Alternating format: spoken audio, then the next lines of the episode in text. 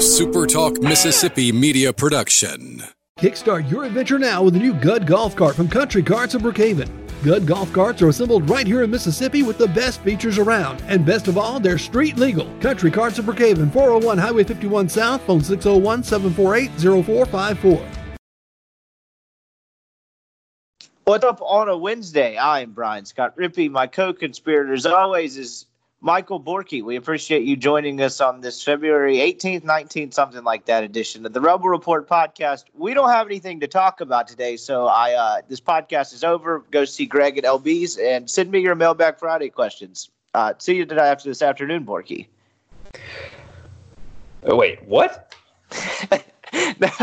I, uh, this is one of those days they had baseball canceled yesterday. The basketball canceled. Like the basketball was kind of boring. I guess it wasn't technically canceled.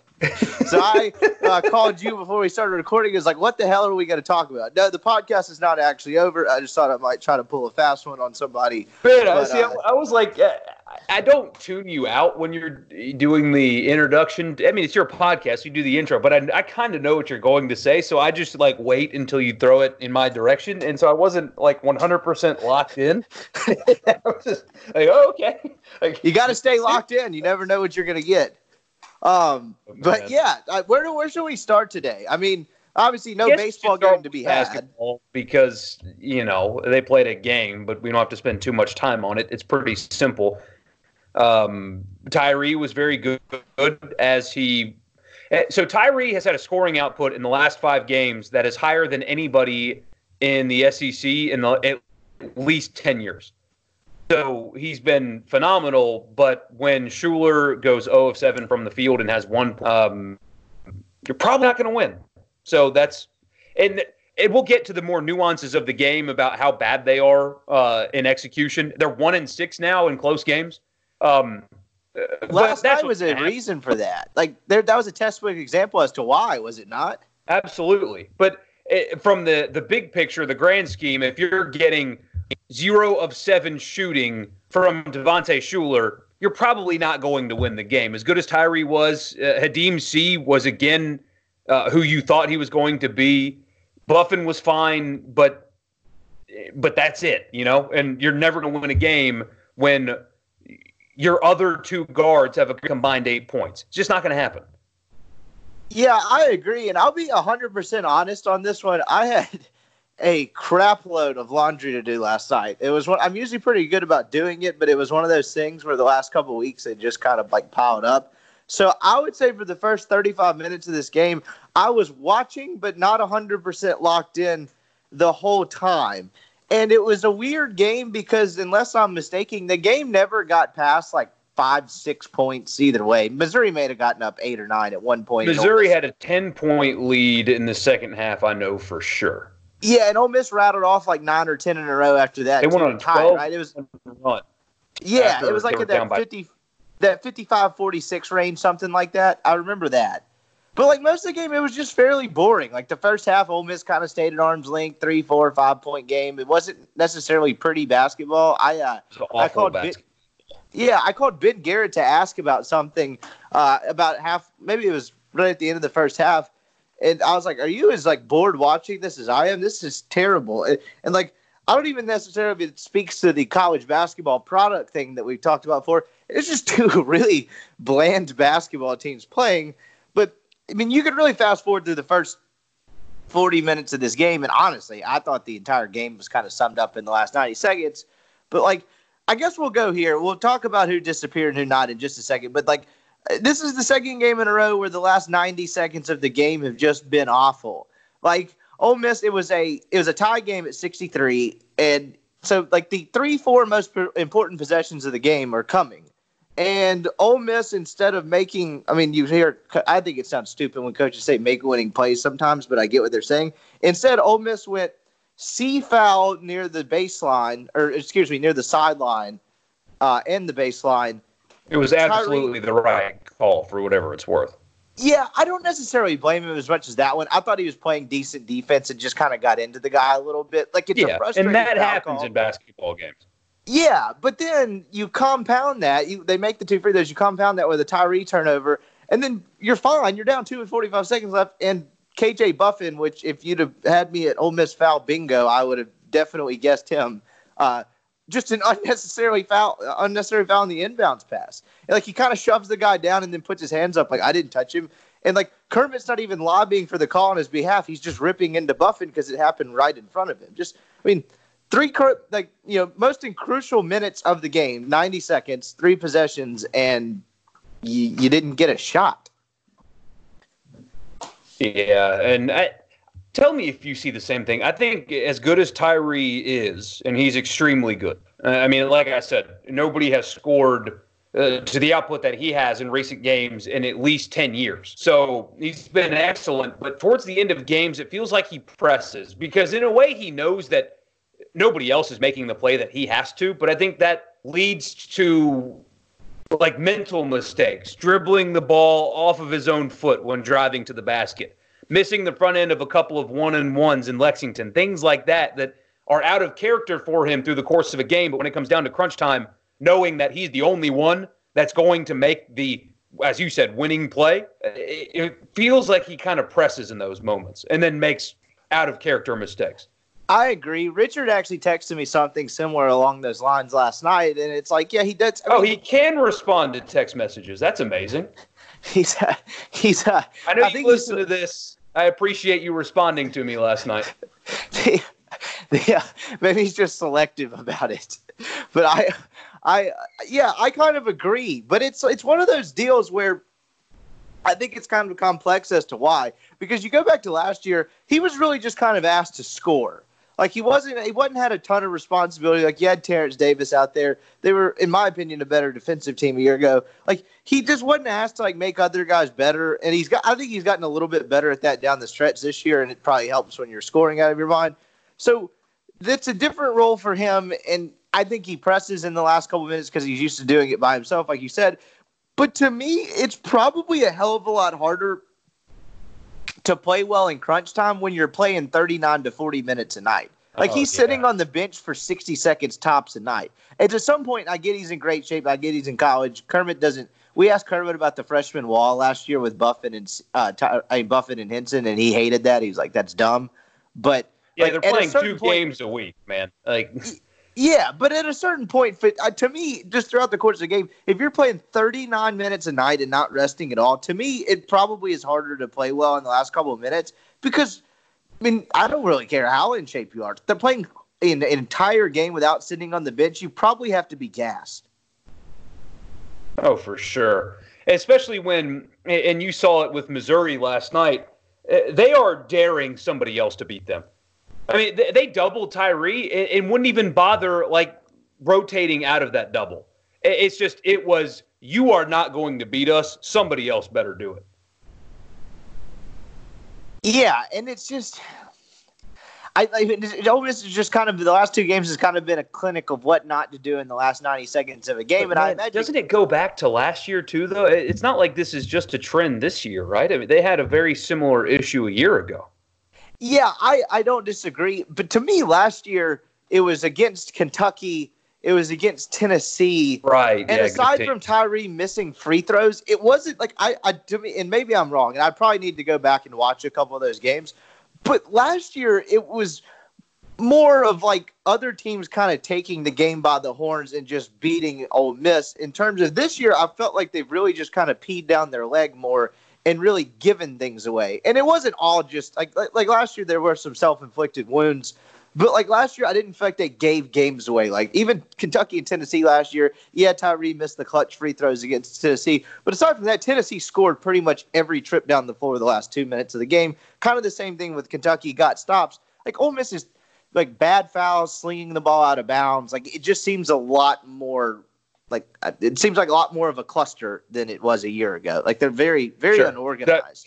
That, yeah, that makes a ton of sense. Um, so how do you fix it? Or at this point, uh, uh, okay, they are they are at this point this season. But like, what is is there a glaring thing that you see at the end of games that is stopping them from making that? And we're going to keep using this word because it's funny to me now. Making the winning play at the ends of games. Is there something that you see that would be like an immediate fix, or is this like a, an issue that may linger for a while? I mean, not, I mean, having a second backcourt scorer uh, would help a lot to where Tyrese, like everyone in the gym, knows who's who's taking the shot, and it's not like last night when they needed the uh, when they needed the three. And granted, the game was already kind of over and they were scrambling. Like Tyrese taking it up the floor, and you automatically know there's not going to be a pass because one, there's not enough time, and two, you know, like the guy who everyone knows is taking the shot has the ball in his hand 75 feet away from the basket. So it was just kind of predictable watching him dribble up yeah. the court he got kind of lucky that you see that guy. I can't. I don't know if that guy tripped or if Tyree just kind of shook him a little bit. But like, like if you don't have any other just remote threat to take a shot late in games, like that makes it a hell of a lot easier. So like, what do they look like next year with Jarkel Joiner and if Shuler comes back, whoever they have in the backcourt, like will they look different in that sense? And then, honestly, too, I mean, aside from the late game, as much as you want to talk about how bad they were in the late game, they did allow Xavier Pinson to go for 32. Like that, that's not very good. Yeah, uh, you can't win many games doing that either. Um, yeah, so like they weren't great defensively either. They let that kid kind of torch him, and it was interesting I mean, he did it on 9 of 13 shooting and he was 10 11 from the foul line. Like, that's about as if somehow that kid's plus minus was negative four, which is why I don't totally buy into plus minus. Where are you getting that? Where, where in college basketball can I find the plus minus on the box score?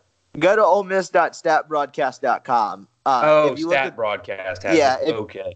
If you go to the in game feed, but uh, this is why I don't necessarily 100% buy into plus minus because this kid had 32 points in 27 minutes on 9 and 13 shooting, and somehow his plus minus was minus four. So I that's why I take that with a grain of salt. Anyway, but aside from the late game stuff, you did let a kid go for 32. But I mean, elsewhere, I think it's. I mean, AK's teams, when you had the Marshall Henderson, the Stefan Moody, weren't always great in late game situations because you knew exactly who was taking the shot. It was just a matter of how. So maybe they look different next year. Maybe the backcourt's constructed differently. I mean, I think it definitely will. Maybe that helps. But you also got to have it. I'm not talking about like intelligence, like whether they're smart or dumb kids, but at the end of the game, more cerebral dudes that are kind of smarter in late game stuff. Because Buffen, bad foul, not always the smartest in late game stuff. Kind of the same with Hinson taking bad shots. Uh, Shuler was okay with it, I thought, for the most part last year, but he had the deal at Kentucky. Like, not always the greatest. And that leads me to, I guess, the point that you were going to arrive at because you mentioned it to me before the uh, the show. And I didn't even necessarily notice this until I looked at the box score. Uh, Shuler had 1.0 of 7 from the field in 31 minutes. Uh, that's that's he did have four assists and made a couple of nice passes and a couple of nice plays late and didn't turn it over. But man, you got to score more than a point. You're an All SEC caliber guard. What is I'm asking you project a little bit, but I mean he's a junior and he's an exceptionally talented basketball player. So how does how do games like this happen for for somebody as talented as as he has shown you that he can be? I don't know. He seems reluctant to take the ball to the rim. Like Tyree, as as you've heard Kermit Davis talks about scores at all three levels. And Tyree, once he gets his shoulder angle past you and past his defender, it's over. You're going to foul the kid, or he's going to make the layup, or both, and he's going to score three points. To where Shuler doesn't seem, and I don't know what it is or why, but doesn't seem either comfortable or he doesn't have that explosion, but he can't shake a defender one on one and get that step on him early. And because he, he seems to change directions and try to turn guys a lot. And I don't know if that's part of it. But I've asked dudes that work on the staff or have worked on the past or text bracket or whatever to try to figure it out. And people don't really seem to have a concrete answer. They're like, I just don't know what's going on with him. So I, I, think it's a mystery to a lot of people. I don't have an exact answer, to be completely honest. I don't think a lot of people do. Hmm. It's a shame because he's extremely talented. I, I listened to um, a JJ Redick podcast. I know going off into the NBA weeds here, but uh, and it had he had Zion on it, and they asked him about his days in the AAU and Zion said he and Ja Morant were on the same AAU team in South Carolina with Devontae Shuler, and he said, "Man, Ja and I were we were role players because there's this guy at Ole Miss, uh, Devontae Shuler, who was a bucket every time. So." Uh, Zion and Ja Morant were role players on a team where Devontae Shuler was the primary scorer. I know it's AAU and it was years ago, but still, like you have the two best rookies in the NBA talking openly about how Devontae Shuler was the driving force for their AAU team. Yeah, in some ways that's a testament to how kids develop. Because, and I don't necessarily mean that as a knock at Shuler, but how I mean Ja Morant, what he's doing right now, he's powering a bad team to the playoffs, and, and, and there's a, a reason nobody recruited him. Yeah, I was about to say he ends up at Murray State. And Ja Morant wasn't a one and done kid, if I'm not mistaken. Ja Morant was a sophomore, and did I have that right? He was at Murray State for two years, right? I believe you are correct. I will. Uh, I'll double check for you here. Yeah, I'm almost positive that's correct. So like, kids develop at different rates, but yeah, I actually listened to that. Yep, two years at Murray State. Yeah, I listened to that same podcast, so I, I mean, I'm, I'm kind of with you there. Like, I, I don't, I mean, like it, it's weird how things happen that way, but it is, uh, it is definitely uh, interesting. So I don't know. I don't know what's up with him, but I guess if you're looking at stuff for next year, like aside from the bad foul, Buffen had thir- uh, what did Buffen have? 13 points, four ten shooting, five of seven from the free throw line. Uh, Blake Hinson wasn't great. I guess he was okay. Uh, Khadim Sy was good again, 14 and seven with a, an assist and two turnovers. Like the the guys that they needed early in the year to kind of be contributors, and so they could. I mean, they are. Despite last night, Missouri's playing better basketball. Ole Miss played is playing better than they were in January. They still suck at the end of games, right. but like like if you're talking about kind of momentum in the next year, if you if Sy does come back and like you've got presumably Hinson and Buffen are like at least those guys are playing better. You're not still wondering where the hell they've gone in games. And I don't know what Tyree's going to do after this year. Or excuse me, sure, I know what Tyree's going to do. He's out of eligibility. But uh, you know, at least some of the pieces you have are playing better. But I mean, at this point, like you said, they just kind of are what they are. Uh, sidebar here. Uh, I just love this headline. We'll get right back to basketball. I promise. Uh, Greg Robinson was arrested by Border Patrol with a large amount of marijuana, trying to bring it back to the United States. The uh, the Browns offensive tackle. So. I don't understand that. You're an NFL That team player. is unbelievable. Why does an NFL player need to like? Who was it that got? Uh, it was D'Angelo Russell, wasn't it? That was in like the Louisville airport traveling from somewhere and had just like weed in like a water bottle. Yeah, like you're an NFL player, like or NBA, NFL player, whatever. Like whatever city you can go to, you could. I mean, not speaking from experience or anything, because this sounds bad, but like you could. Like, I imagine an NFL player could just snap their fingers and that be like like have whatever they want in about 20 minutes. Why are you smuggling it across the country border? It, eh, seriously, like from Mexico. What are you doing? Yeah. Pay so, he, so apparently he's made $29 million in his career. Why don't you just pay somebody to do it? Yeah, I, I don't. Or I go don't. down to Cleveland State or something and like just knock on the door of the frat house and be like, "Hey guys, I need a little weed. Yeah, Can I, just, I get I some?" yeah, I don't under, I don't understand that. I mean, like, and maybe maybe he got swindled into one of those dudes on the beach that tries to sell you stuff in seashells and was like, "Hey, you can't get this shit in America," so he tries to bring it back. I don't know, but that seems like a very dumb thing to do. It's uh, a, a federal charge of possession with intent to distribute. So that's an insane amount of weed, apparently. Yeah, I'm guessing that's a couple ounces or so. Like, I mean, that he's not like they didn't find that in like a jewelry bag or something. Like he, that's probably duffel baggish. But uh, anyway, sorry, I just I had to bring that up because that my God, what are you doing? No, I mean that's about all I had on basketball. Anyway, I don't really know what else to say with this group. They are what they are. They got a really dynamic score. They're spotty defensively at times, and they really stink at the end of games. Like yeah, it's just 2020 uh, Ole Miss basketball. But it, it's kind of sad time, to see that Tyree's eh, like incredible effort nightly is kind of going to waste. Yeah, it does suck that his career is ending this way. I mean, if, if that's like the one bummer from this season, if you're Ole Miss, like I, I like I don't really, I don't, I wouldn't say I feel bad for Tyree, but in the sense that like it, it like I, I could, I could feel his frustration in the sense that he's putting up numbers every single night and it's just not really ever being rewarded. But I mean, I guess good on him for continuing to fill it up. Uh, he is probably going to make a hell of a player in Europe somewhere. I don't know about the NBA. He has too many defensive lapses, but I guess I wouldn't rule it out. I didn't. I thought Terence Davis had a shot. Obviously, I'm not going to be the guy that says, "Yeah, I knew he'd be doing this for the Raptors." Uh, oh hell no, nobody did. basis, if you're but, claiming you did, you are lying. Yeah, I mean, I figured like I, he was one of the few guys where I figured he had a sh- shot to stick in the NBA, but I didn't think it would happen the way it happened as soon as it happened. Because even good players in the NBA suck for a couple years. So I don't know. Uh, that just kind of is what they are before we'll get into some baseball and some football recruiting stuff because believe it or not, that is not over. But first, I to remind you the podcast brought to you by LB's University Avenue across from Kroger. Uh, if you happen to be listening to this and heading to the midweek game today, which is at 4 p.m., uh, go see Greg. Go let him uh, go buy some sausages, maybe a couple steaks, go throw it out on the grill in left to right field, wherever you're so inclined to sit, and enjoy a baseball game. I don't know what the weather's going to be like. I'm assuming if they're playing the game and it hasn't been canceled by now, the rain's gone. Uh, it's probably pretty chilly outside. I haven't been outside yet today. But anyway, go enjoy uh, some steaks, sausages, whatever you want. Uh, go see Greg University Avenue across from Kroger. He feeds the baseball team. He can feed you while you watch the baseball team. He's got the best deals in town. It is the best place in Mississippi to get meat without a doubt. So go see Greg.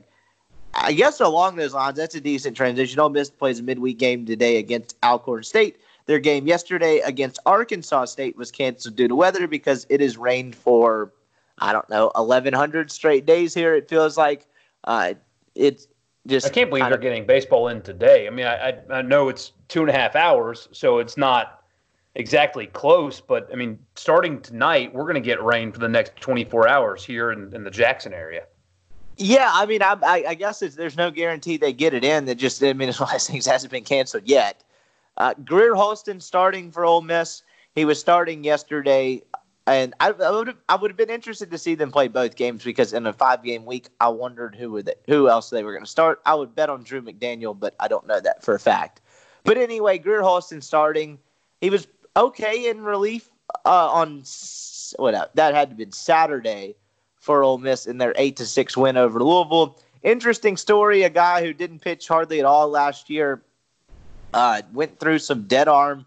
Uh, from what I understand, basically had the yips uh, and just kind of had to relearn how to throw and kind of pitch again, which is I can't imagine easy to do when that's something you've done your whole life and all of a sudden you just can't really do it anymore.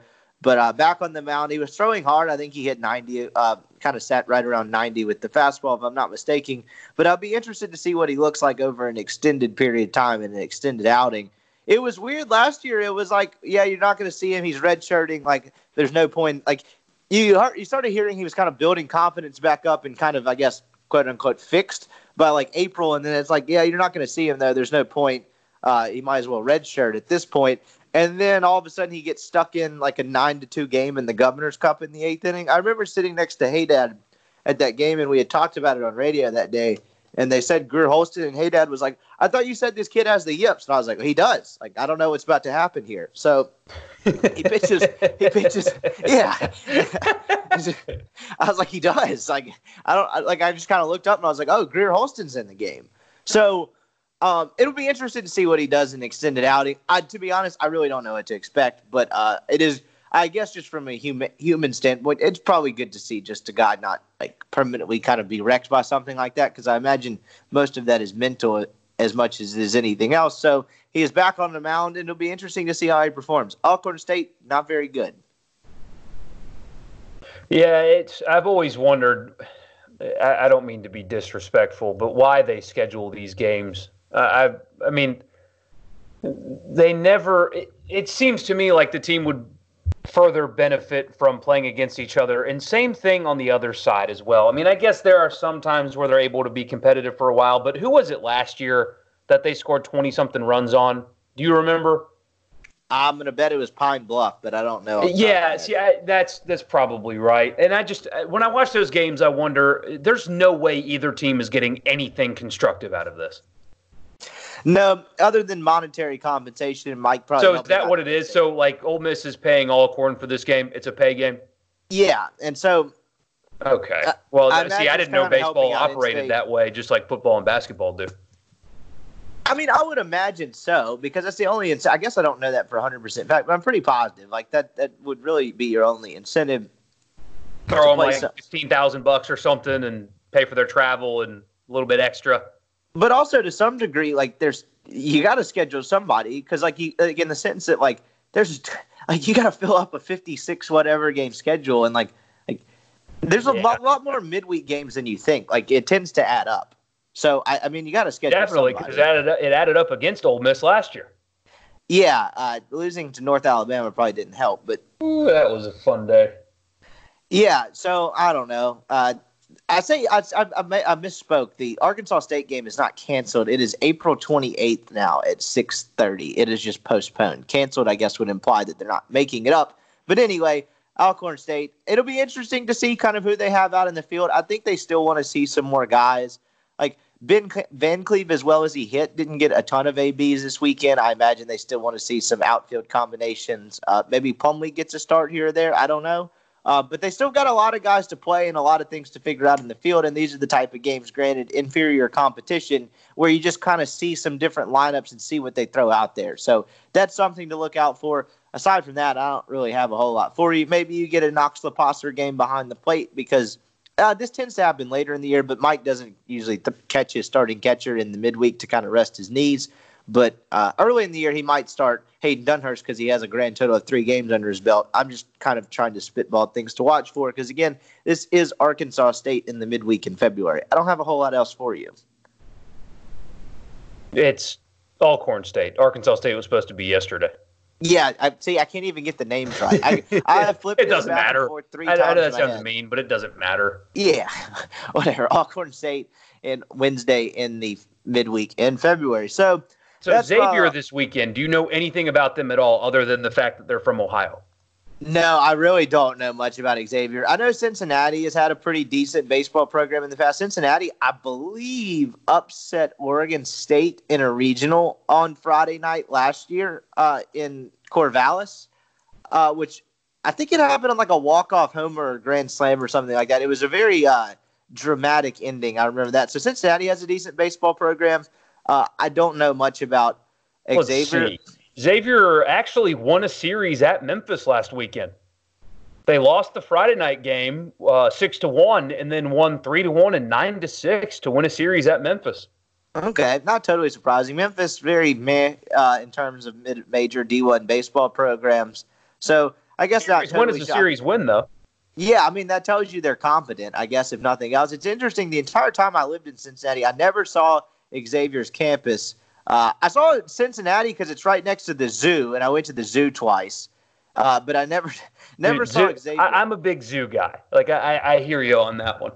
Yeah, I mean, my girlfriend came and saw me once, and she wanted to go. And then, of course, I, as I've mentioned on this before, I wanted to see where they popped that gorilla when the kid fell in the cage, and so I, I, I went the first time, and they, I wanted to see like the exhibit and the and the memorial and all that. So that that was the main reason I went. Uh, so uh, they they had a nice big Harambe. Harambe bust. Yeah. Uh, I don't know how that kid survived that fall, as I've mentioned before. It was like 40 feet. It looked like. I don't, I don't really understand that. But uh, anyway, as far as knowing anything about Xavier, uh, not a ton. I mean, their lineup has four or five. Looks like freshmen or sophomores in it, so a relatively young team. That they do have a couple seniors. Uh, pitching staff fairly veteran, two juniors and a sophomore. Uh, you know, I think they have a senior grad transfer uh, closer. No, excuse me, closer to freshman. Anyway, I don't know. Somewhat veteran team. I think they were picked like fourth, fifth in what is that? Is that the Big East? Uh, I guess a that would be the Big East in baseball, right? These conferences still confuse the hell out of me. It's Seton Hall, Xavier, Creighton, St. John's, Georgetown's, Butler, Villanova. That has to be the Big East. That's not American. Uh, but you talk about you get into those basketball only conferences in the terms of conference realignment, and when you like when it's outside of football, it is so confusing. Yeah, I don't. I try to follow it. I don't understand it. I mean, and uh, speaking of conference realignment, uh, Notre Dame just needs to join the ACC already. Uh, just be done with it. just do it. Although, if you're going to make four uh, mega conferences of 16, somebody has to go because it's 64 teams right now, but you have Notre Dame out there. So somebody would have to go. Mm. Or you go to 18 and add like UCF or something, and Boise State. Yeah, I mean, if you're like, it never gets decided like performance based, but if you're talking like performance based here, you I mean, you probably chop in Rutgers. Uh, does Boston College really bring anything to the table anymore in the in the ACC? I know they have a halfway decent football program. Like I'm just trying to who you could just shoot into the abyss. Uh, Rutgers would be the easy choice, although they uh they're going to make the tournament in basketball this year. They do have a good basketball team. For whatever reason, I've watched a fair amount of Rutgers basketball games. I believe they own the nation's long, nation's longest winning streak at home this season. I, I don't think they've been beaten at home, Uh, they do have a good basketball team. Don't know anything about Rutgers baseball, and then you have Greg Schiano back running the football program. But I wonder if they play baseball. They do play baseball, according to Google. Rutgers, yeah, I'd be there's there schools that don't play baseball are random. It's like Wisconsin, SMU, like most schools play. Why baseball. does SMU not play baseball with their endowment and then also being in Dallas? Like you could be a good baseball program. I wonder if that's a Title IX thing because it really be. doesn't make any sense. I mean, all the other programs around Dallas are good. TCU, DBU. Uh, I'm trying to think if I'm missing someone else. Yeah, I, I don't understand that either. Uh, so I don't know. But yeah, anyway, Rutgers plays baseball. They have a. It looks like a nice little park. It is extremely little, as you would imagine, but it, you know, it's okay.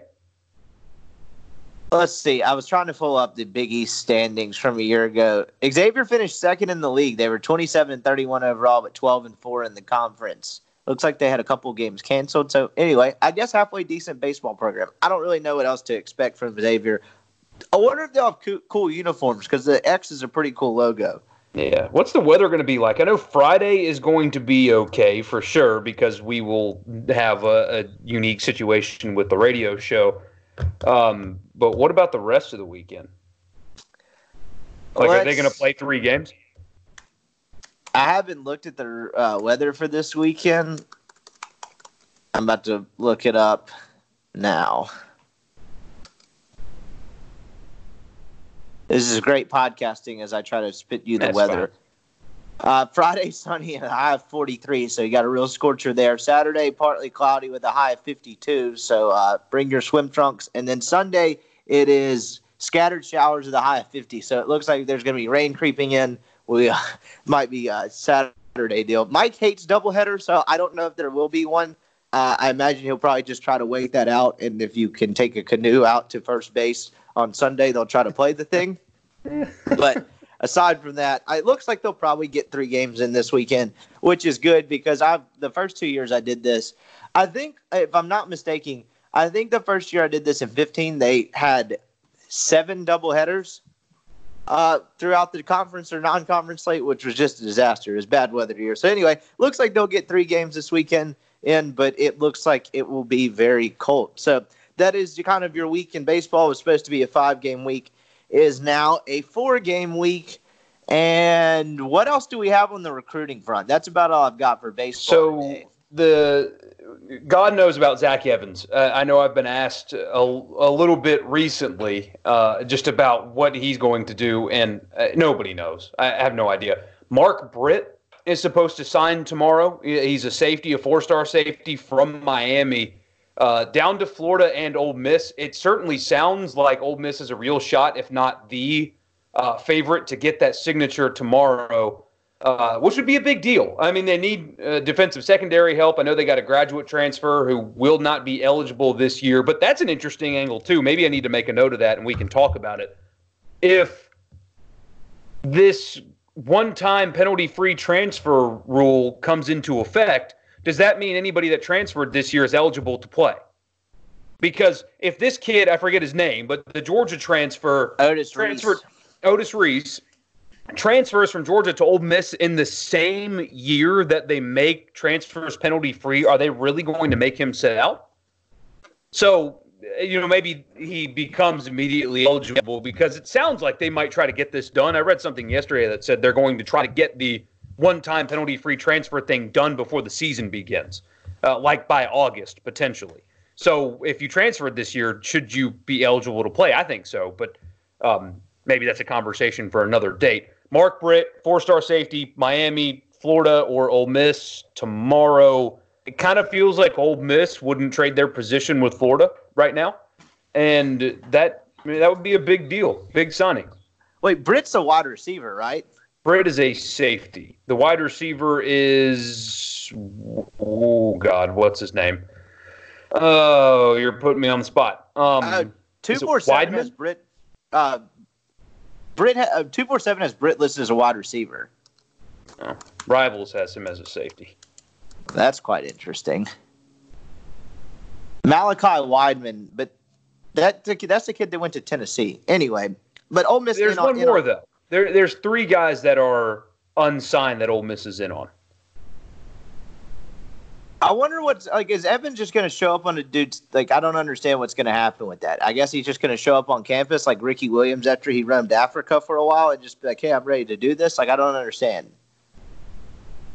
I guess. I, I mean, and the thing is, if he keeps doing that, it's going to limit his options because people are going to move on. I, I just, I still maintain that if Ole Miss doesn't sign him, um, nobody should be bothered by that. I mean, if I guess Lane and the coaches there think that they'll be able to manage it, but my God, if you can't get the kid to to sign when everybody else has found a way to sign, and if it, if it's this flaky, and if Tennessee coaches are showing up and he's running around town to avoid them, it just it doesn't feel like this is somebody that's going to handle not being a starter or a contributor for a while because as good as he is, I mean, are you really taking carries away from Ealy? Are you really taking carries away from Snoop Conner, who's been in this, who's been in college and obviously is a good back? And now you've got Parrish also in the fold, who is a highly recruited kid. Like, what if he doesn't play for three years? Is he going to handle that well? Because the recruitment or just visiting a, a coaching staff was not handled well. I, I don't know. I, this is a, a unique case. I, I, say that there's one of these almost every year in recruiting, but if Ole Miss takes him, will he be able to handle the fact that he's probably not playing for a while? Yeah, but again, at the same time, he is like I mean they they compared him to Adrian Peterson in in terms if he's of that just like good, then maybe he will play right away.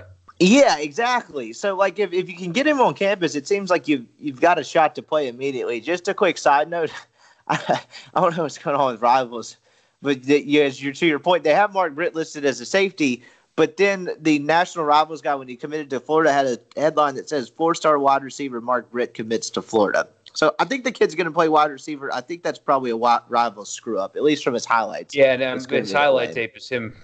At so, least the one I'm looking at is him playing wide receiver. I don't know between phonetic spelling and phonetic pronunciation and getting uh, the actual kid's position correctly. Uh, that would be my one bone to pick with these recruiting sites because I get you have tweeners and stuff, but I don't really understand how that happens. It's like they had the uh, the Demarcus Thomas kid. You couldn't figure out at Ole Miss if he was a tight end or a wide receiver. I get that's kind of the tweener position, but like there probably should be some uniform standard of what you are in the recruiting sites. Anyway, that's my complaint. Yeah, and so now I sounded like an idiot for saying that it would be a good pickup because they need help in the secondary. Yeah. See, this is why we don't cover recruiting because I like I I do not have the time nor the desire to like call high school coaches or anything. And now I look like a dumbass. I mean, the only reason that I knew the kid was playing wide receiver is because I was t- texting a couple of recruiting dudes in the last two weeks and asking about Britt, and they were talking about kind of how he would like fit and stuff like that. Again, not going to pretend to have watched a ton of Mark Britt tape, just saying that would be a, a good pickup for Ole Miss because it's it's as we kind of keep going back to, they do have a like it's an interesting wide receiver room because other than Elijah Moore, no one's proven. But you also, as I've mentioned, you know, five six times on this podcast before, like you don't really know what you have in Demarcus Gregory. You don't really know what you have in Dontario Drummond. You don't really know what you have in Miles Battle. You do know who you have to thank for that, and that is Mr. Rich Rodriguez. So you have all these dudes who didn't produce last year, or in you know in battle in Gregory's case didn't really play, but you also don't really have any sort of gauge. I mean, I'm sure the coaching staff will will have, to some degree, but you don't really know what they are. And so I don't know how this kid will factor in, but I don't know whether to say Ole Miss it sucks at receiver or not because like last year was such a misnomer. Like there's no way to really yeah, tell. And the, the spin after uh, those guys entered the portal was, oh well, they're not that productive anyway. Well, how could they have been? No like, one was outside of Moore. Right. It, it just, it, I, man, sometimes that kind of stuff drives me insane. No, it just it, like, how could you not see what was going on in front of your face? Just some people, not everybody. I mean, a lot of people in the media kind of got it, but just th- those folks that, oh, well, those guys are only transferring because they weren't productive. Again, how could they possibly have been productive? That's why they're transferring because they weren't afforded the opportunity to show what they could have done. Like if you just look at their stats on a stat sheet, then sure, yeah, they weren't worth a damn, but the offense wasn't worth a damn. And they didn't throw the football worth a damn. So uh, no wonder they're leaving. It, uh, there was going to be not a mass exodus, but the way that they were going was going to lead to just a roster for the next coach because after 2020 there was going to be a change anyway. Uh, that would have made far less sense. And maybe you don't even go get a guy like Lane Kiffin anymore because the roster at least still like was able to salvage your coaching search. After next year, with no quarterbacks and no wide receivers, and you sure as hell uh, aren't signing Henry Parrish. So yeah, you've got a, a running back who plays baseball. Uh, you know, you're good at that position, but that's all you've got on this football team good luck hiring somebody like Kiffin to step in and think that they can win right away. I just feel like we were robbed of the quarterback situation last year in terms of like I wanted to see if Matt Luke was going to get a 2020. I wanted to see how badly they bungled the quarterback thing, and maybe that we they wouldn't even have the opportunity have to choice. bungle it because yeah. because because of uh, Corral and Tisdale's impending transfer. But like, isn't that a pretty big indictment on them in terms of like, and this probably isn't an angle I've hit before, but like most of the time when kids in there to the transfer portal, like a coaching change, unless I'm mistaken, doesn't necessarily bring them back. So that would tell you it was so shitty there that like these kids didn't actually want to leave Ole Miss. They just thought it was so incompetent they had to go. And then when you finally get a guy, because like the, well, like, dude, you remember Grant Tisdale? I mean, Lane told the story at his press conference. Grant Tisdale had not met or spoken with Lane Kiffin. The first thing he said was, "If you'll have me back, I want to stay." Yeah, I mean that just has to speaks towards the incompetence that was going on on the offense side of the ball and how that all that was handled. Because he doesn't know Lane Kiffin. He could go get a fresh start somewhere else with someone that recruited him and wants him and like knows he's part of the plan. But like neither one of them wanted to leave Ole Miss, and like I'm speaking about the wide receivers too, and then you get a new coaching staff, and it's like, all right, actually, I'll, I'll I don't want to leave. like, it, to that, me, that would just speak to the just utter just mismanagement of things. Yeah, and then as a as a complete sidebar to this conversation, the the idea that the uh, penalty free transfer thing is going to cause like college football to have some kind of free agency, I think that right there tells you that it's not. Because kids go to a school for a reason and then once they're there they get comfortable they get friends they get girlfriends they get a house that they rent and they like where they are. And so just uprooting everything and going somewhere else is not in the cards unless it has to be in the cards guys just don't want to go transfer places it's not going to create this level of free agency you saw that example at Ole Miss guys were leaving because they felt like they had to and when it was decided that the offense was going to be normal again without even meeting the coach, having any idea of how he was going to use them, they're like, you know what? I, I want to stay. I like it here.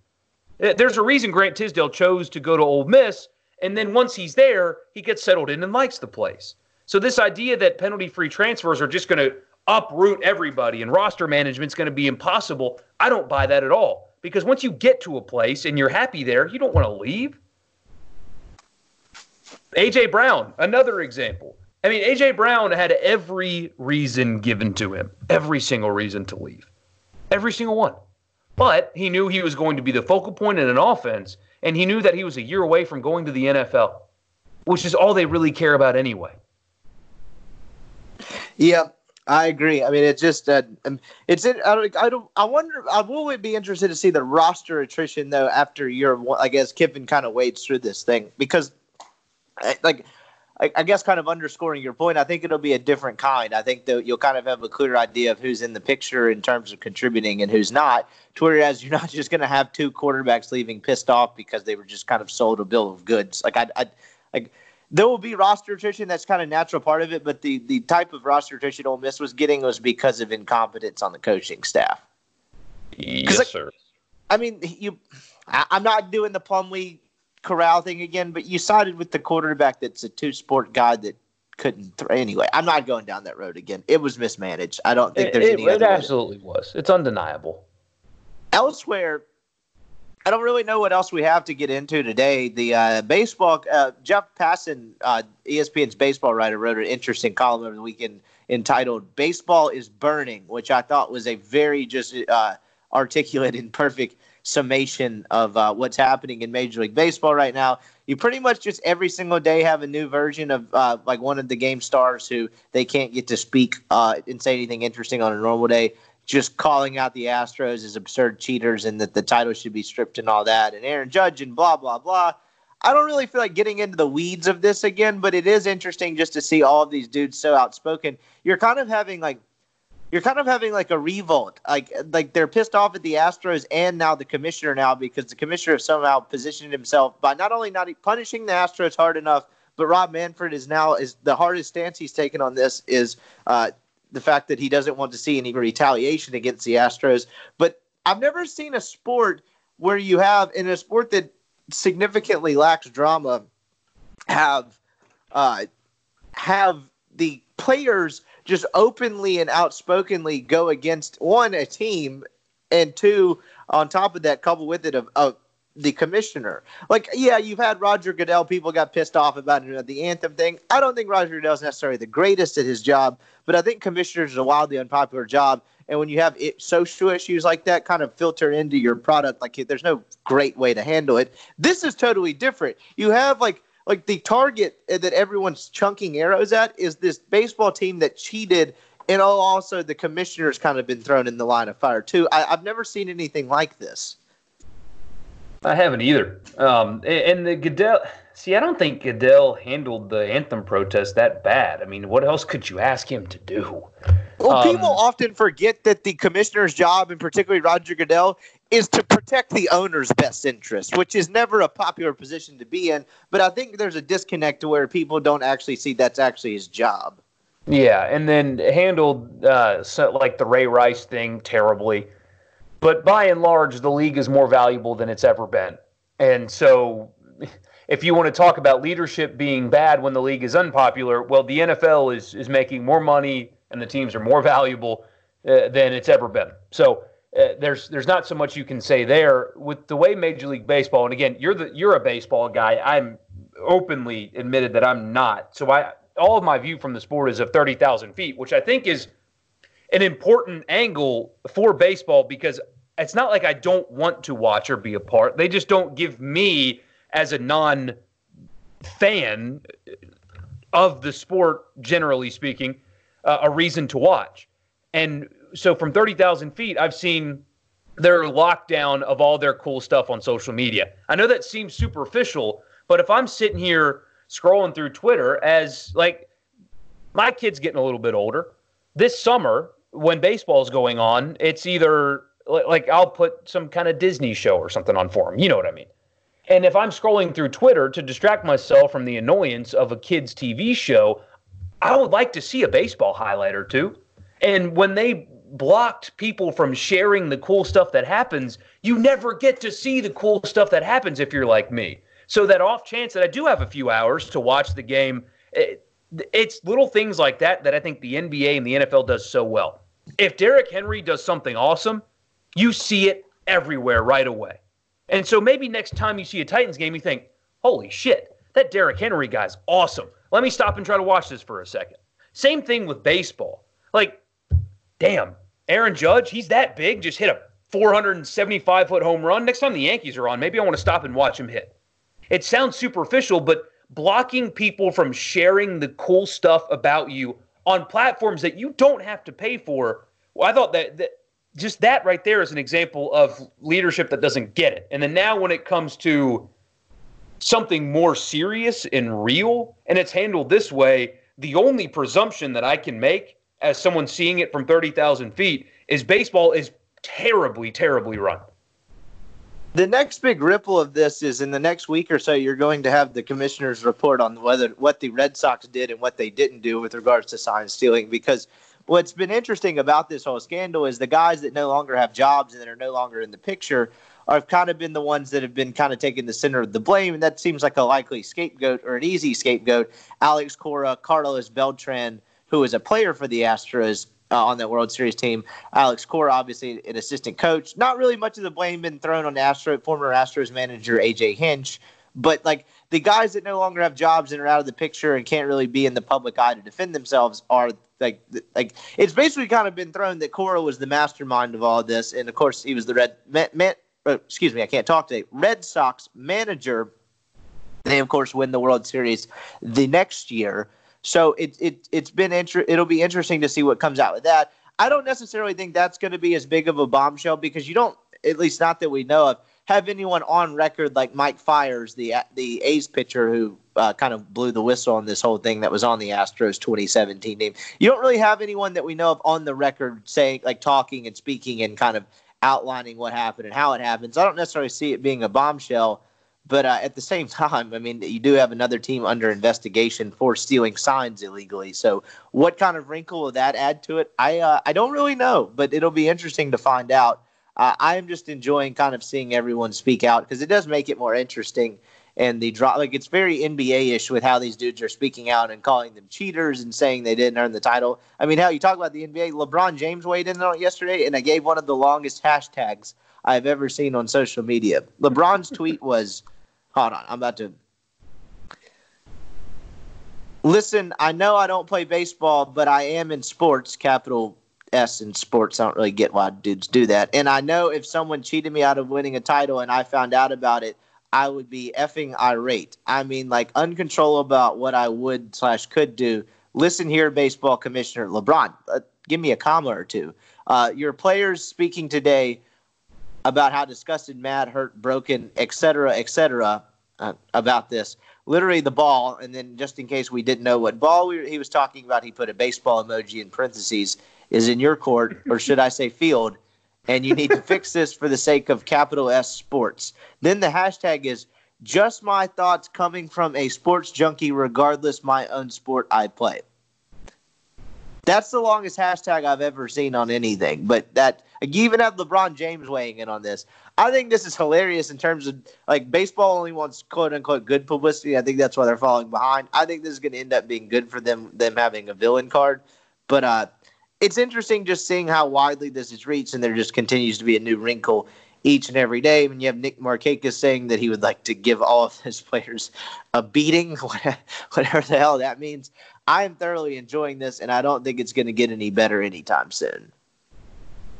Uh, oh man, yeah, you're not kidding. Um, what what can Manfred do at this point? Oh, by the way, LeBron James uh, stronger stance on baseball than he is in saying that capitalism is, or excuse me, that um, freedom is good, not capitalism. Well, yeah, the China thing affected his bottom line. This one's not affecting his bottom line. I mean, you can you can see the forest for the trees there. But Of like, course, but uh, what does Manfred do at this point?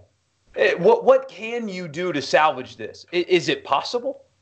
Well, I mean, I don't think you can go back and punish him at this point. The reason they didn't is because it's going to get the Players Association involved, and you're going to file grievances, and it's just going to be a big, like a bunch of individual messes and fires and fights, whatever analogy you want to use, uh, in terms of suspending the guys that were involved. And I get why they didn't do it. I just think, in my opinion, that when he thought when he thought this was going to happen, he didn't think this was that big of a deal. He thought he would just ask the manager, the general manager, and then it would be kind of done with, and people would be okay with that. And of course, that just has not has not been the case at all. So I, I, I just don't think he knew the severity of this, and that's I'm not making excuses for him. He should know the severity of this. He's an idiot for not knowing it. And then now every time he opens his mouth to try to rectify the crap punishment he doled out, he only sounds even dumber. He devalued the World Series championship trophy, you know, the one they play 190 something games to try to win as a piece of metal. Like he just he, he should probably just kind of let this burn out because I do think there's going to be a period of this to where if he just stops talking and he just and lets everyone air out their grievances and kind of just does Dana White UFC style, just let everyone play up how pissed off they are. Once you get into the season, people are going to forget about this in terms of him and how badly he handled it. And it's going to just turn into this Astros 2020 villain tour, which is actually going to be quite fascinating. So I think at this point, if he just shuts up, like for him, this will pass. The story's not going away, but it'll turn into more intrigue than it is like, hey, this commissioner stinks. Yeah, I mean, I, I just can't wait to watch the the toxic atmospheres that they're going to play in. I see. I forget who it was. Um, said recently that they don't think that this scandal is going to cause people to watch the Astros. And maybe I'm just a unique person, but yeah, I'm going to watch more baseball games because of this. Whenever the Astros are playing, I'm going to want to turn it on to see how people are treating them when they're on the road. Absolutely. I want to see it and I want to hear it. Yeah, I can't remember or not if Sunday Night Baseball is a flexed thing, but like they they should put as many Astros games on Sunday, Wednesday, all Tuesday. of the Astros games. Yeah, like you should put as many national broadcasts on the Astros as possible because, I mean, it's going to be fascinating stuff. I definitely want to watch it. So I don't know. See, it's their an first interesting. road series. Um, God, Major League Baseball's website is atrocious. I can't stand it. All right, let's see. Their first road series is uh, not in February, as the the schedule wants to. When is opening day? Uh, it's a March opening day this year. I think it's like March 27th, something like that. Here, I got the Astros schedule pulled up. Hold on. Astros home opener. So they're they're in. Oh, this sucks. They're in Oakland for their first road series. Yes, that's a West Coast. Oh, that's lame. How they might flex that into national television, that would be kind of interesting, though. Well, it, the, the the intrigue you have there is Mike Fiers pitches for the uh, Oakland A's. Yeah, but will the crowd do anything? I mean, they can't even get their games on radio anymore. Can you believe that? The Oakland A's could not get a radio partner. Baseball on radio is so easy. And if you're one of those people that thinks that nobody listens to games on radio, that's that's just objectively false. Um, they do, and everybody has a radio partner still for a reason, and the the A's just can't get one. I will say the A's fill up that stadium when they're good, and they're expected to be good again this year. They just that the the stadium is terrible. Like even when it's full, it never looks like it's full because it's you know it's a crappy football stadium. I mean, you just had an NFL team leave there because the facilities are so crappy, and it was designed for football. And now, now you have a major league baseball team. They need a new stadium bad. The worst venue sure. I've ever been in, aside from Legion Field. Yeah, I mean, I've never. Oh, so you've been to? it. I've never. I've been, been there. It's it's an absolute dump. I mean, just you cannot believe that it's a professional sports. Well, two at the time, uh, professional sports franchises use that for their home stadium. I was shocked at how just awful it was. And then Legion Field is just the worst because it's going to fall over any day. Houston does play a lot on the road early. They have a four gamer with uh, Los An- the Angels to open up their season, and then they play three on the road at Oakland, and then they play uh, at the Angels again, two with the Mets, and at the Rangers and at the Rays. So they do spend the, a better part of a month on the road. So I mean, the better part of the first month of their season on the road. So I don't know. It'll be interesting to follow. I at this point, I imagine everyone's just ready for the season to get here involved. You know, people are going to be banging on their seats too. Like right before the Astros see a pitch, they'll just they're just going to go on their seats behind home plate. Absolutely. Yeah, I mean how they may let them bring like not probably not trash cans, but like some kind of smaller thing in. I I'm interested to see the creative ways they get heckled. But anyway, that's kind of all we've got for today. Unless I missed anything else, we'll be back at it for Mailbag Friday. I'm sure we'll have a bunch to discuss. Ole Miss presumably going to get in a baseball game today. Weekend series this weekend. Uh, basketball has a home game this weekend. So we got a lot to get to. Send me your questions. Tweet me your questions. Tweet Borky your questions. However you want to get them in, send it to us for Mailbag Friday. We appreciate it. Uh, you can drive the show. I would remind you one more time: go to uh, University Avenue across from Kroger. Go see Greg at LB's. If you're going to the baseball park today at all this weekend, go see him. He feeds the baseball team. He can help you. I mean, he can help feed you while you watch the baseball team He's got steaks, custom cuts. They've got daily specials. He's still got the Keith Carter special going on six ounce bacon wrap filet, Lane Kiffin special, eight ounce bacon wrap filet. He's got the Swayze sausage, all kinds of stuff going on. He's got game packs. Go see Greg, University Avenue across from Kroger, the best place in Mississippi to get meat. Borky, we will see. Uh, I'll see you this afternoon, obviously, but we'll be back at it on Friday. A SuperTalk Mississippi media production.